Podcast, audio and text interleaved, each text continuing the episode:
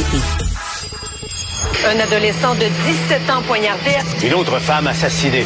Il est visé par des allégations d'inconduite sexuelle. Les formations politiques s'arrachent le vote des familles. Comment faire fructifier votre argent sans risque? Savoir et comprendre les plus récentes nouvelles qui nous touchent. Tout savoir en 24 minutes. Avec Alexandre Morin-Villouellette et Mario Dumont. En manchette dans cet épisode, Ottawa finalise le contrat d'achat des F-35. Pont-tunnel bloqué, un des farfadas, des membres du groupe, plaide coupable. Il se couche sur le sol pour attendre à l'urgence. Le CIUS est obligé de s'excuser. Et les sanctions et arrestations au Brésil au lendemain de l'assaut à Brasilia, Jair Bolsonaro, l'ex-président, lui, est hospitalisé. Tout savoir en 24 minutes. Tout savoir en 24 minutes. Bienvenue à Tout savoir en 24 minutes. Bonjour Mario. Bonjour. Alors, c'est fait après des années et des années, et j'ai envie de dire des années de travail, de traction, de promesses électorales. C'est finalement fait le contrat qui est conclu entre le gouvernement du Canada, celui des États-Unis et Lockheed Martin Pratt Whitney pour l'achat de 88 avions furtifs F-35 et dont les premiers exemplaires, les quatre premiers, doivent être livrés en 2026. Tout ça pour la petite somme modique de 19 milliards de dollars, mais en tout et partout, on parle de 85 millions pour chaque appareil. Et le cycle de vie de 30 ans de ces avions-là, c'est à peu près 70 milliards de dollars que ça devrait coûter, évidemment, en première évaluation. Donc, on comprend là-dedans l'équipement, matériel connexe, services d'entretien, mise en place de services de formation.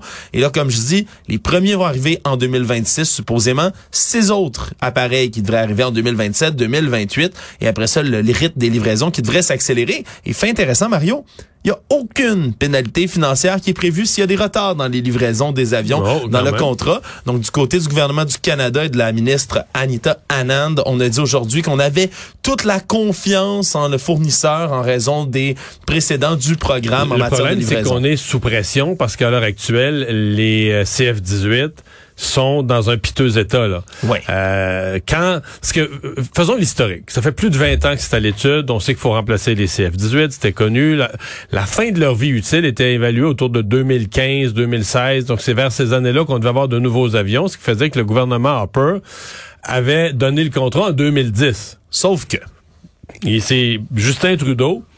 Et, et là, aujourd'hui, ben là, on ressort ses discours de la campagne électorale de 2015, euh, où il a promis d'annuler ce contrat-là. ouais, il avait Euh, dénigré les F-35 Complètement, de tous les complètement. côtés. Pour finalement, aujourd'hui, huit ans ou sept ans et demi plus tard, racheter exactement les mêmes avions. Évidemment, le prix a augmenté, on se comprend avec Ben l'inflation. oui, hein, le prix de votre épicerie, euh, de votre panier d'épicerie a augmenté à la maison.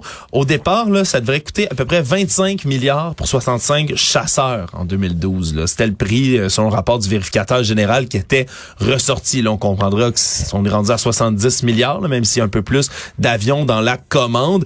Donc, ce sera euh, à voir pour le reste, mais c'est certain que qu'on en parle en mal ou qu'on en parle en bien. Mais là, les avions devraient s'en venir et viennent remplacer. Tu l'as dit, ben, des CF-18 qui sont pas mal vieillissants, merci. Ben là, on étire la vie. Comment on étire la vie? C'est qu'on met plus d'heures d'entretien. C'est le ratio. Combien d'heures d'entretien il faut mettre par heure de vol?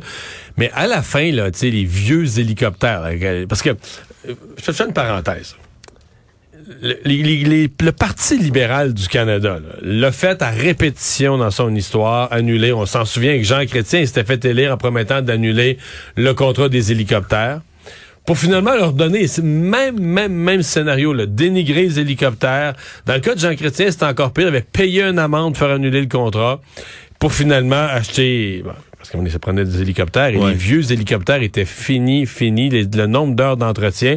Et là, il y en a un qui s'est écrasé. là. Ça, c'est ce que c'est, c'est ce qui est, C'est ce que arrivé. ça dans- a pris. C'est ce qui est arrivé dans le cas des hélicoptères. Euh, dans le cas des CF-18, ben là, c'est la même chose. Tu as des ratios d'heures de- d'entretien pour par heure de vol qui sont déraisonnables parce que les avions sont vieux, on veut pas mettre les pilotes à risque. Et là, on va avoir, mais tu dis c'est de la est-ce que vraiment euh, c'est de la politique valable? Est-ce que le Parti libéral devrait tirer une leçon? Fait deux fois qu'ils le font. Ben, Probablement que la réponse à ma question, c'est qu'il n'y a pas de leçon. Ils gagnent les élections, ça marche. Ils ont gagné les élections avec ça. Puis personne ne leur en tient rigueur. Ils gaspillent l'argent, ça coûte plus cher. On perd, dans ce cas-ci, on perd euh, 9 ans. Puis le mo- le monde a l'air content de ça. Les gens ont l'air à dire, bon, ils ont annulé le contrat, puis ils rachètent les mêmes huit ans plus tard, puis on trouve ça drôle. Mais On n'est pas prêt d'avoir les avions non plus, Mario. C'est ça le pas problème. suite, là. Comme tu dis, la, On la les fin commande, utile là. des CF-18, c'est censé être en 2016. Là, on est rendu des années plus tard. On a Bon, toujours on va pas... les avoir étirés une décennie de plus. Ouais. Euh, si, À quel coût? Une décennie de plus au moment où on va en recevoir quatre. Pas au moment Ouais, où on va on va recevoir recevoir- 88. t'as raison, pas une pleine ça flotte. Ouais, puis sachant les enjeux géopolitiques qu'on a ici au Canada, puis qu'il y a des avions, c'est essentiel pour patrouiller l'Arctique canadien entre autres. Hein. On peut pas aller se promener à pied. C'est bien beau faire de la motoneige, mais pour couvrir le territoire essentiellement, ça prend des aéronefs, puis ça, prend- ça en prend des ponts. Donc euh, enfin, on va les avoir. mais Ça reste prendre un dans, petit dans les arguments favorables, parce que bon, euh, je veux dire, il y a les rafales français, il y a- il y, a des avions euh, su- suédois, il y a- il y a plusieurs. Je suis vraiment pas un spécialiste, mais il faisait- moi, je me sens pas capable de comparer. là. Mais euh, l'argument simple, je pense, pour Monsieur, Madame, tout le monde, c'est que tous nos alliés, les pays avec qui on est susceptible de faire des missions communes, d'aller à la guerre avec eux, etc. Ben, ils ont ces avions-là. là. Ils ont, ils ont développé ensemble, ils ont acheté des F-35. Fait que tu dis, ouais, ben, je pense qu'il y a une logique, est-ce que, tout cas, c'est certainement pas absurde que le Canada achète le même avion que ses alliés. Actualité. Tout savoir en 24 minutes. C'est aujourd'hui que débutait le procès des membres des Farfadas, ce groupe de conspirationnistes, complotistes, anti-mesures sanitaires qui s'est bien fait connaître lors, entre autres, de l'occupation d'Ottawa en début d'année avec le soi-disant convoi de la liberté. Eh bien là, ils étaient euh, devant le tribunal aujourd'hui pour le blocage du pont-tunnel qu'ils ont fait en mars 2021. On se souviendra, ils étaient plusieurs à s'être euh, immobilisés à bord de leur véhicule dans le pont-tunnel, après ça, en scandant des cris de ralliement avec de la musique et autres pendant cinq bonnes minutes. On avait immobilisé complètement le trafic, ce qui avait donné lieu aussi à des altercations assez musclées, merci, entre des gens, des automobilistes qui étaient coincés dans tout ce trafic et les gens à l'origine de la manifestation. Et là, ce matin, ça a commencé tout de suite avant. André Desfossés, 58 ans, qui participait à cette opération de blocage, lui a finalement décidé de plaider coupable de méfaits en participant à cette opération. Et donc, lui va euh, éviter la majorité du procès, va revenir pour sa sentence, mais il a décidé donc de, de briser les rangs avec les autres membres, entre autres Steve Lartis Charland, de son surnom, ainsi que sa conjointe Carole Lalouve-Tardy, qui sont deux des leaders principaux de ce mouvement-là, qui, eux, ben, visent un acquittement complet sur toutes les accusations, ont plaidé non coupable. Mais on se comprend que quelqu'un qui plaide coupable, ça vient faire une jambette aux autres, là, parce que lui, il, il reconnaît les faits. et, à la limite, on- la justice pourrait penser que c'est lui qui s'est trompé, mais quand même, quand quelqu'un plaide coupable, quand un groupe d'individus ont commis un acte commun, je suis pas un spécialiste en droit, mais j'y vois avec une logique simple. Là, un groupe d'individus sont accusés d'avoir commis un acte commun et quelqu'un plaide coupable. Ouais, mais il y en avait déjà un autre qui avait plaidé coupable, Patrick Dupuis. Lui, en novembre 2021, il y a eu 45 jours de prison discontinue, une probation d'un an. Donc, euh, lui avait déjà rompu les rangs, si on veut, un peu avec le reste du groupe. Mais là, ils Et ont annoncé, deuxième- ce que je comprends, c'est qu'ils ont annoncé au palais de justice que c'était, que ça n'existerait plus, qu'elle allait dissoudre ou que l'organisation, les Farfadas n'existerait plus. Ouais, je l'ai appris en même temps que toi aujourd'hui. Première fois que je voyais ces, ces, ces nouvelles affirmations. Ce qu'ils vont dissoudre un groupe qui, à la base, est tout petit peu, disons, décentralisé. Là. Le, le groupe des Farfadas, c'est pas... Il y a personne qui paye une pas, c'est pas cotisation. une corporation, c'est ça, Non, c'est ça. agréé, là, absolument pas. Absolument pas euh, dûment agréé. Non, Mais non. ils avaient quand même, ils étaient comme patchés, là, non? Il y avait Ouais, comme- ouais, ils ont- il y a eu toutes sortes de, de controverses, du- entre autres durant la manifestation, parce qu'ils vendent, entre autres, divers patchs comme ça, qui vont sur des vestes de cuir, qui évidemment ressemblent beaucoup au modèle, je veux dire, modèle d'affaires des modèle Hells Angels ouais, et des ça. motards criminalisés. Ça avait fait beaucoup jaser. Ils en vendent d'ailleurs toujours, si mes souvenirs sont bons. Bref, c'est quelque chose qui, qui va être suivi. Ça risque de durer deux semaines. Ce qui n'a pas été réglé dans leur cas, c'est l'avocate Lord, là, parce qu'ils ont comparu là, à la commission sur l'état d'urgence à Ottawa Ah oui, cet absolument. automne. Et l'avocate du gouvernement fédéral qui s'était présentée, une madame qui avait l'air très, très rangée, là, tu sais, s'était présentée devant le- au micro, elle avait dit, mais, est-ce qu'il faut dire euh, farfadet ou Farfada? Parce que les autres, ils l'écrivent D-A-A-S. Oui, absolument. Ça avait donné quand même le droit Ouais, droit à un moment d'anthologie. Sa comparution euh, de Steve Ouais, Lartiste qui Steve était Lartiste là. Charland qui a- Moi, je suis farfada. Ça va rester un moment d'anthologie et tu sais quoi, Mario? D'autres moments comme ça inoubliables, je pense qu'on risque d'en avoir au Oui, procès. parce que là, ils n'ont pas d'avocat. Donc, ils se représentent eux-mêmes. Donc, eux-mêmes vont interagir avec le tribunal, avec le juge, etc. Disent qu'ils vont sortir la vérité avec un, un grand V. Oui, et là, enfin, on va comprendre, parce que tout d'un coup, la version des faits a changé aussi. De leur côté, ils disent que c'était pas pour dénoncer les mesures sanitaires, mais bien la brutalité policière lors des manifestations contre les mesures sanitaires. Bon, c'est la première fois qu'on l'entendait aujourd'hui. Celle-là, on verra ce que ça Toi, donnera la vérité est sortie. Enfin, Mario, enfin. Parlant de complotisme, on apprend dans une décision du tribunal de la jeunesse une affaire qui remonte à novembre 2021 et qui surpris beaucoup de gens, entre autres chez la Gendarmerie royale du Canada, qui sont allés faire une perquisition. Descente policière au départ parce qu'une vingtaine de pièces d'armes à feu est en destination du domicile d'un homme, d'un père de famille de trois enfants. Et donc, lorsqu'on a fait la perquisition sur place, le problème dans les Laurentides, dans sa résidence, c'est qu'on a trouvé des barils d'essence, des sacs d'engrais, bref, beaucoup de matériel pour fabriquer des explosifs. Des, on avait tout le matériel également pour imprimer en 3D des pièces d'armes à feu. Il y avait des armes prohibées qui étaient sur place qui fait tirer des projectiles de gaz poivre, un fusil coupé, des fléchettes, entre autres, dangereuses, et même un remède contre la COVID-19, je mets remède en grands guillemets, remède à base de plomb qui mijotait sur une cuisinière sur place. Bref, quand même un petit arsenal qui est en train d'être emmagasiné, là. Ouais. Mais tu dis un remède. Remède. C'est, c'est, c'est ce qui est dit dans les documents de cours, un remède, entre guillemets, contre la à COVID-19. base de plomb. Ouais, je, je, je, je me méfierais quand même du plomb comme ingrédient dans quelques remèdes que ce soit. Euh, Est-ce qu'on sait quel docteur euh, a approuvé le remède? c'est pas clair, ça. hein? On, ne le sait pas, mais ce qui est clair, c'est que c'est un homme qui se revendique, entre autres, des mouvements de citoyens souverains, hein, ces mouvements complotistes qui rejettent l'autorité de l'État, le système légal lui au était grand complet. euh, équipé pour vrai, là. Oui, oui, il était équipé pour vrai, mais surtout, c'est assez inquiétant. Ça fait fond dans le dos parce que lorsqu'il aurait été arrêté, il aurait lancé aux policiers fédéraux là, directement, vous êtes arrivé une semaine trop tôt, sinon j'aurais été équipé pour défendre ma propriété. Donc, directement des menaces en clamant qu'il aurait eu les armes nécessaires pour se défendre. Lui accumulait de la nourriture, de l'équipement de survie comme un survivaliste, comme le font beaucoup de gens de cette mouvance, justement, des citoyens souverains qui pensent que l'effondrement de la société est imminent et que ça viendra avec une période de chaos et de troubles, donc préfère être équipé pour y survivre.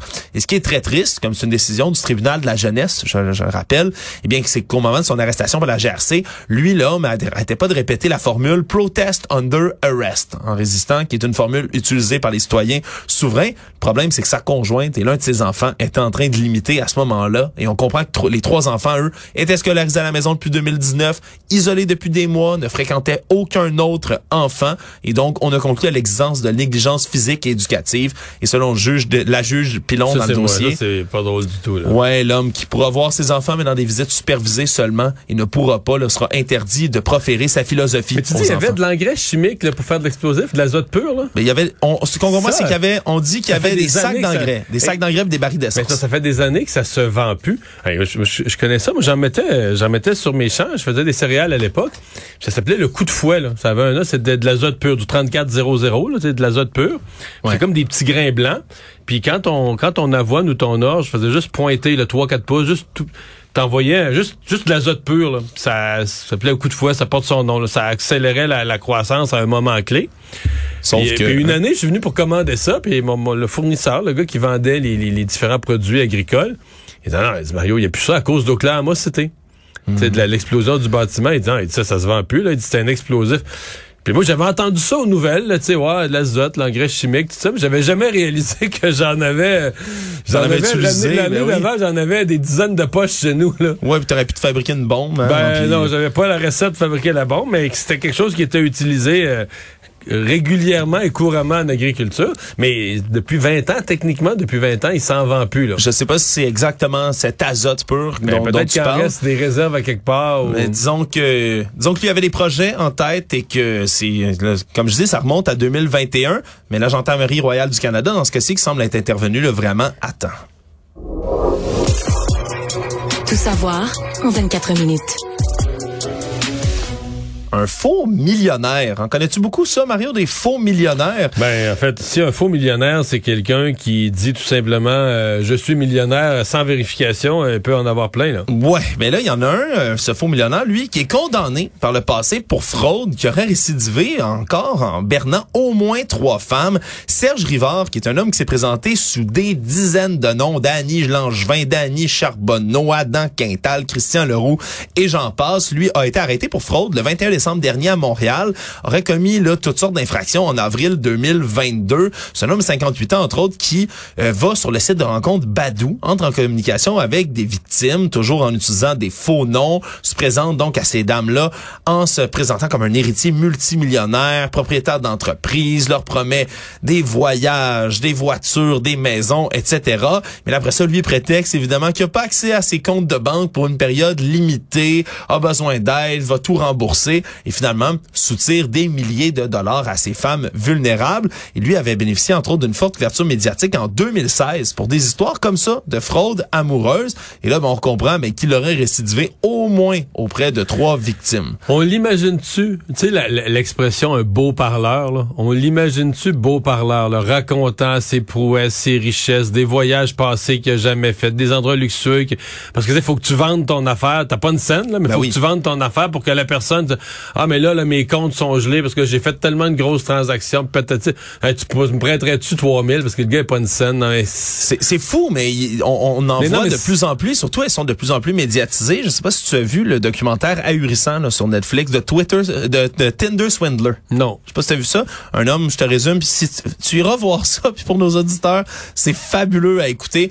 C'est un homme qui se prétend justement un riche héritier de compagnie de diamants, qui est en jet privé, se promène partout. Le problème, c'est que lui, partout dans le monde. Barrette a regardé ça. Ah, partout dans le monde, il y a des quand ça roule dans la maison, ouais, je pense que je sais c'est quoi. Partout, partout, partout. Tu sais, imagine être capable de te payer des vols comme ça d'un pays à l'autre en arnaquant des dizaines de femmes dans des, dizaines de pays différents. Le gars a réussi à faire ça pendant des années de temps. Lui, il a pas une scène, là. Euh, pas vraiment, non. Tôle, il prend tout l'argent qu'il prend de ses fraudes. Il l'a après coup, je comprends, mais lui-même, il n'avait pas une vraie richesse. Non, complètement pas. Donc, c'est des, c'est des cas comme ça qui sont de plus en plus médiatisés. Il y a des réelles victimes ici au Québec, donc, de cet homme, Serge Rivard, qui doit revenir là, au tribunal cette semaine pour la tenue de son enquête pour remise en liberté. On comprend que c'est un récidiviste dans ce genre de dossier-là. Sauf qu'il pourra pas rembourser. je veux dire, je comprends que la, justice va le faire payer, mais là, on va dire que c'est un crime sans violence réel. On, sûrement qu'on va payer.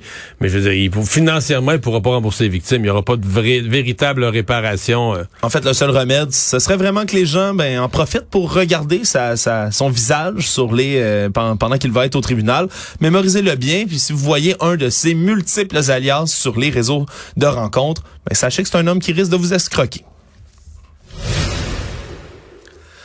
un homme, euh, une histoire choquante, un homme Bernard Prou atteint de leucémie, s'est présenté récemment euh, vendredi dernier au Chus Fleurimont à Sherbrooke, lui qui se sentait malade, il est atteint de leucémie et lui avait à ce moment-là des difficultés respiratoires.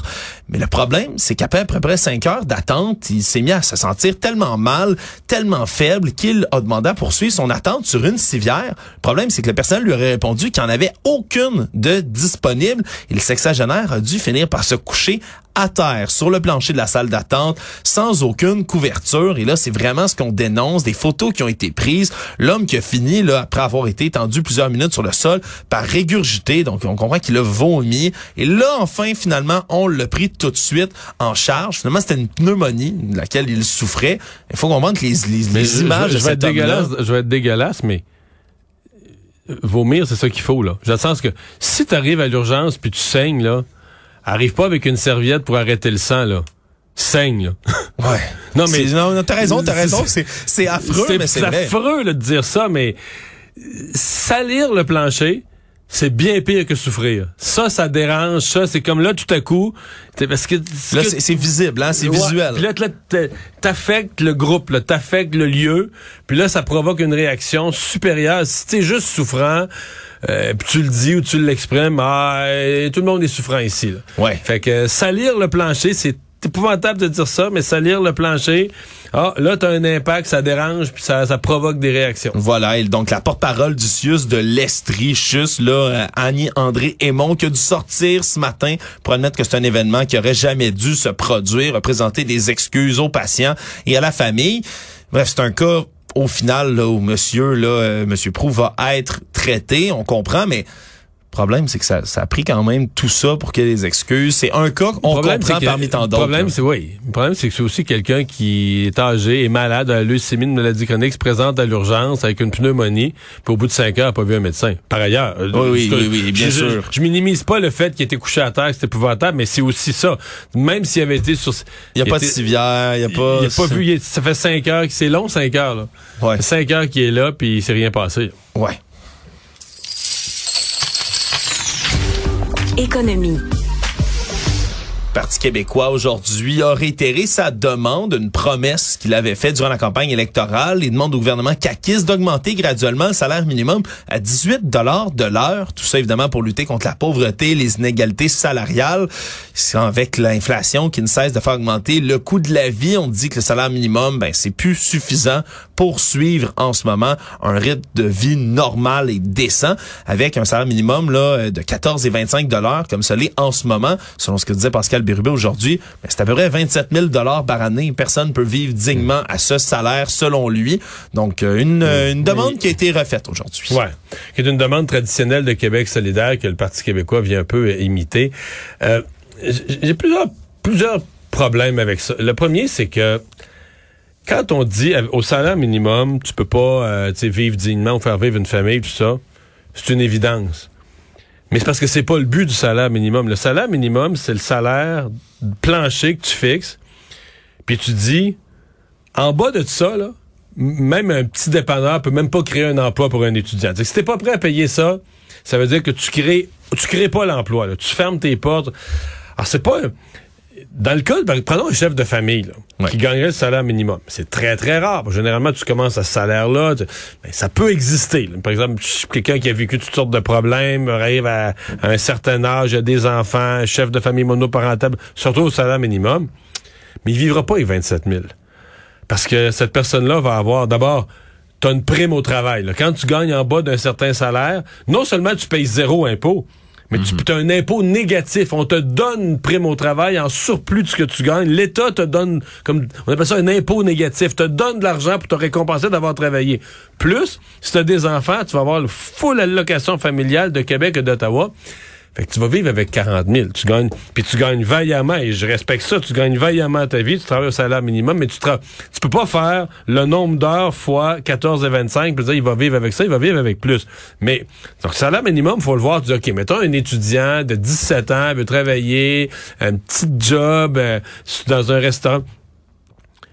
À 18 dollars, ben, c'est évident qu'il y a des emplois qui vont être d'emplois qui vont être scrappés, des jeunes qui en auront plus. C'est plus ça qu'il faut voir que de dire, ben là, tu sais, de dire, ah, c'est après salaire-là, tu peux pas gagner ta vie. Bon, on a décidé au Québec qu'on mettait le salaire minimum. Autrefois, il était fixé politiquement. D'ailleurs, le Parti québécois, quand il était au pouvoir, la dernière fois, il l'a augmenté, il l'a augmenté une fois de 20 cents puis une fois de 25 cents. Hmm. Là, dans l'opposition, il voudrait l'augmenter de 4 piastres, de 3,75. Mais euh, le, le salaire minimum, on l'a fixé maintenant, c'est plus arbitraire. On l'a dit depuis quelques années, c'est les libéraux sous Philippe Couillard qui ont fait ça on va le mettre à 50% du salaire moyen. Hmm. Je trouve ça a du bon sens. Est-ce qu'on pourrait avoir un débat de société pour dire 52% ou un peu, mais de, le fixer sur une base objective plutôt que politiquement, moi je trouve, je trouve ça a de l'allure. Je trouve ça se tient en neuf mois euh, de plaintes de voyageurs, alors qu'une explosion absolument ahurissante de ce nombre de plaintes.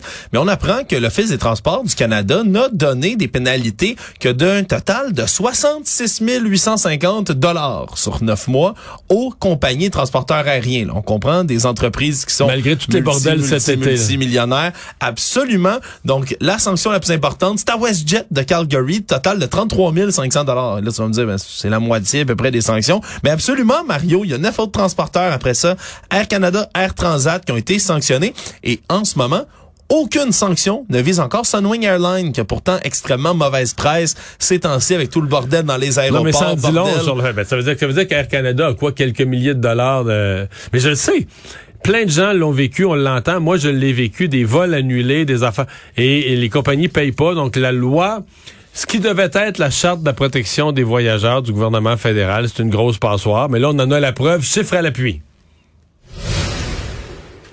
Finalement, Mario, euh, on se relevait aujourd'hui au Brésil de ces, euh, de ces, disons, assauts qui nous rappelaient ceux du 6 janvier au Capitole euh, à Washington, alors que les trois lieux de pouvoir emblématiques de Brasilia, la capitale du Brésil, ont été pris d'assaut par des hordes de partisans de l'ex-président Jair Bolsonaro. Et aujourd'hui, là, divers déclarations, ménages de l'endroit. On a surtout déploré que ces bâtiments, qui sont des merveilles d'architecture, ben, ont été complètement saccagés. Il y a des œuvres d'art d'art, qui ouais, étaient des objets précieux. Là. Ouais, qui ont été du patrimoine brésilien là, de leur nation qui a été saccagé, brisé, endommagé. C'est au moins là, 1200 bolsonaristes qui occupaient un campement au cœur de Brasilia qui ont été arrêtés également aujourd'hui. On comprendra, ils sont 1200 à peu près à camper pour demander une révision là, des résultats de l'élection. Ne l'acceptent pas. Ou sinon, ils demandent tout simplement que l'armée remette au pouvoir Bolsonaro. Et là, l'armée aujourd'hui est intervenue. Pourquoi? Mais pour arrêter ces 1200 manifestants qui étaient au centre de la capitale. Et pendant ce temps, Mario, mais Jair Bolsonaro lui-même est à Orlando, en Floride.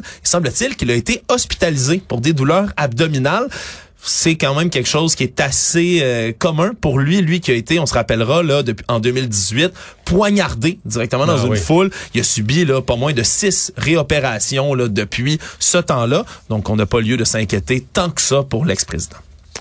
Résumé l'actualité en 24 minutes, c'est mission accomplie.